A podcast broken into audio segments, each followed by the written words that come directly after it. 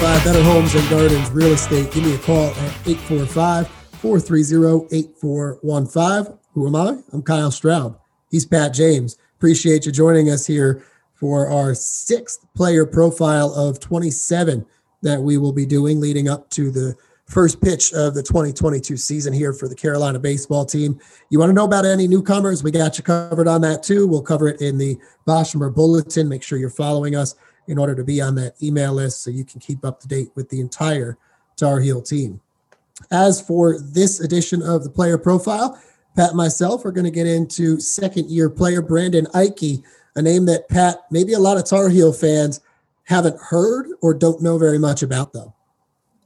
Yeah, Brandon Ike, I mean, he's an interesting player in that, you know, coming out of, and I, I'm, I'm going to get this right because I practiced this. I have to say it. Uh, Powhatan, Virginia. Um, you know, came in listed as a two-way player, which you know was fascinating. We didn't see him get any innings though. I mean, it seems like he's mostly settled as kind of you know a hitter role. Um, but you know, only played in four games last season with one start as a true freshman. Uh, all of those were as a position player again. Uh, went 0 for 6 with a walk. So I mean, again, you know, not a whole lot to work off of. But you know, he's a guy who you know, based on what we've been able to see in the fall, what you know the coaching staff has been able to see in terms of our conversations with them, a guy who has some you know pop. You know, Jesse Wierzbicki, assistant coach, um, said that he's a guy who's top three on our team in terms of pure power, uh, and I think you know that's kind of the biggest uh, attribute that he kind of brings to this team. You look at his measurables, and that's not a surprise. Six feet, two hundred and twenty pounds, built like a brick. Good to yeah. go at the plate in terms of that. Um, like you said, I think it's just been getting some time out on the field in order to prove himself. Hear tons of great things out of the coaching staff. Sometimes guys just can get lost in the mix, especially in year one on campus. And then unfortunately for him, this off season is another time to shine in the summer when you're getting your assignment to whatever league you're playing in. He suffers a broken hand and doesn't really get to play at all over the summer. Yeah, I mean, I think he's the guy. I mean, you know, we've talked about a lot over the course of this so far with these second year guys who, you know, they didn't have much, if any, of a high school senior season there in 2020 because of the pandemic. And then you have, you know, for Ike here, you know, he comes in again, only plays a handful of games uh, in the spring for UNC. And then your big opportunity here in the summer, you know, it's a big opportunity for all these guys. But I think, you know, if any player could have benefited from playing summer ball last year, it would have been him just because that limited experience. Ends up going out there and only playing one game with the Coastal Plain League's Tri City Chili Peppers uh, due to a broken hand. So obviously, I mean, that's very unfortunate that he wasn't able to get that. But even then, you know, we had Coach Forbes on the show back in the fall, and he said that you know Ike is still just continued to improve uh, just tremendously. Um, and then you know, again, you know, he has that power, and we saw that on display a little bit in the fall. Had two homers. Um, and he's also really transformed himself into a pretty solid first baseman as well defensively.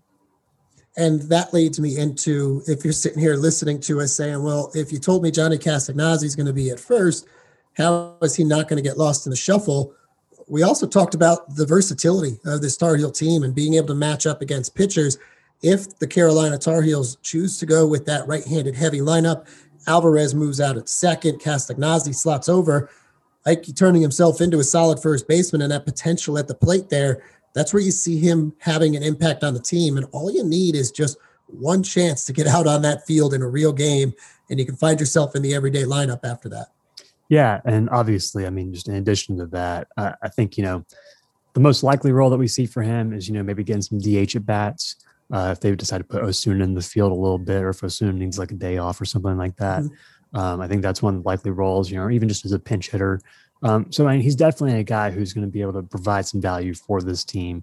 Um, just a lot of, you know, unclear uh, kind of what that would be at this point.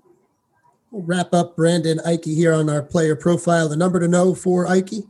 Yeah, I mean, just kind of hammering home what we were talking about. The number to know for Brandon Ike is five, which is the total number of games that he's played in since arriving on campus in the summer of 2020. Um, you know, I mean, we just us personally, we just haven't seen a whole lot of them yet.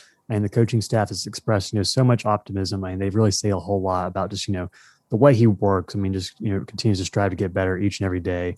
Um, a, a kid who, you know, they really seem to like a lot just in terms of his personality and everything.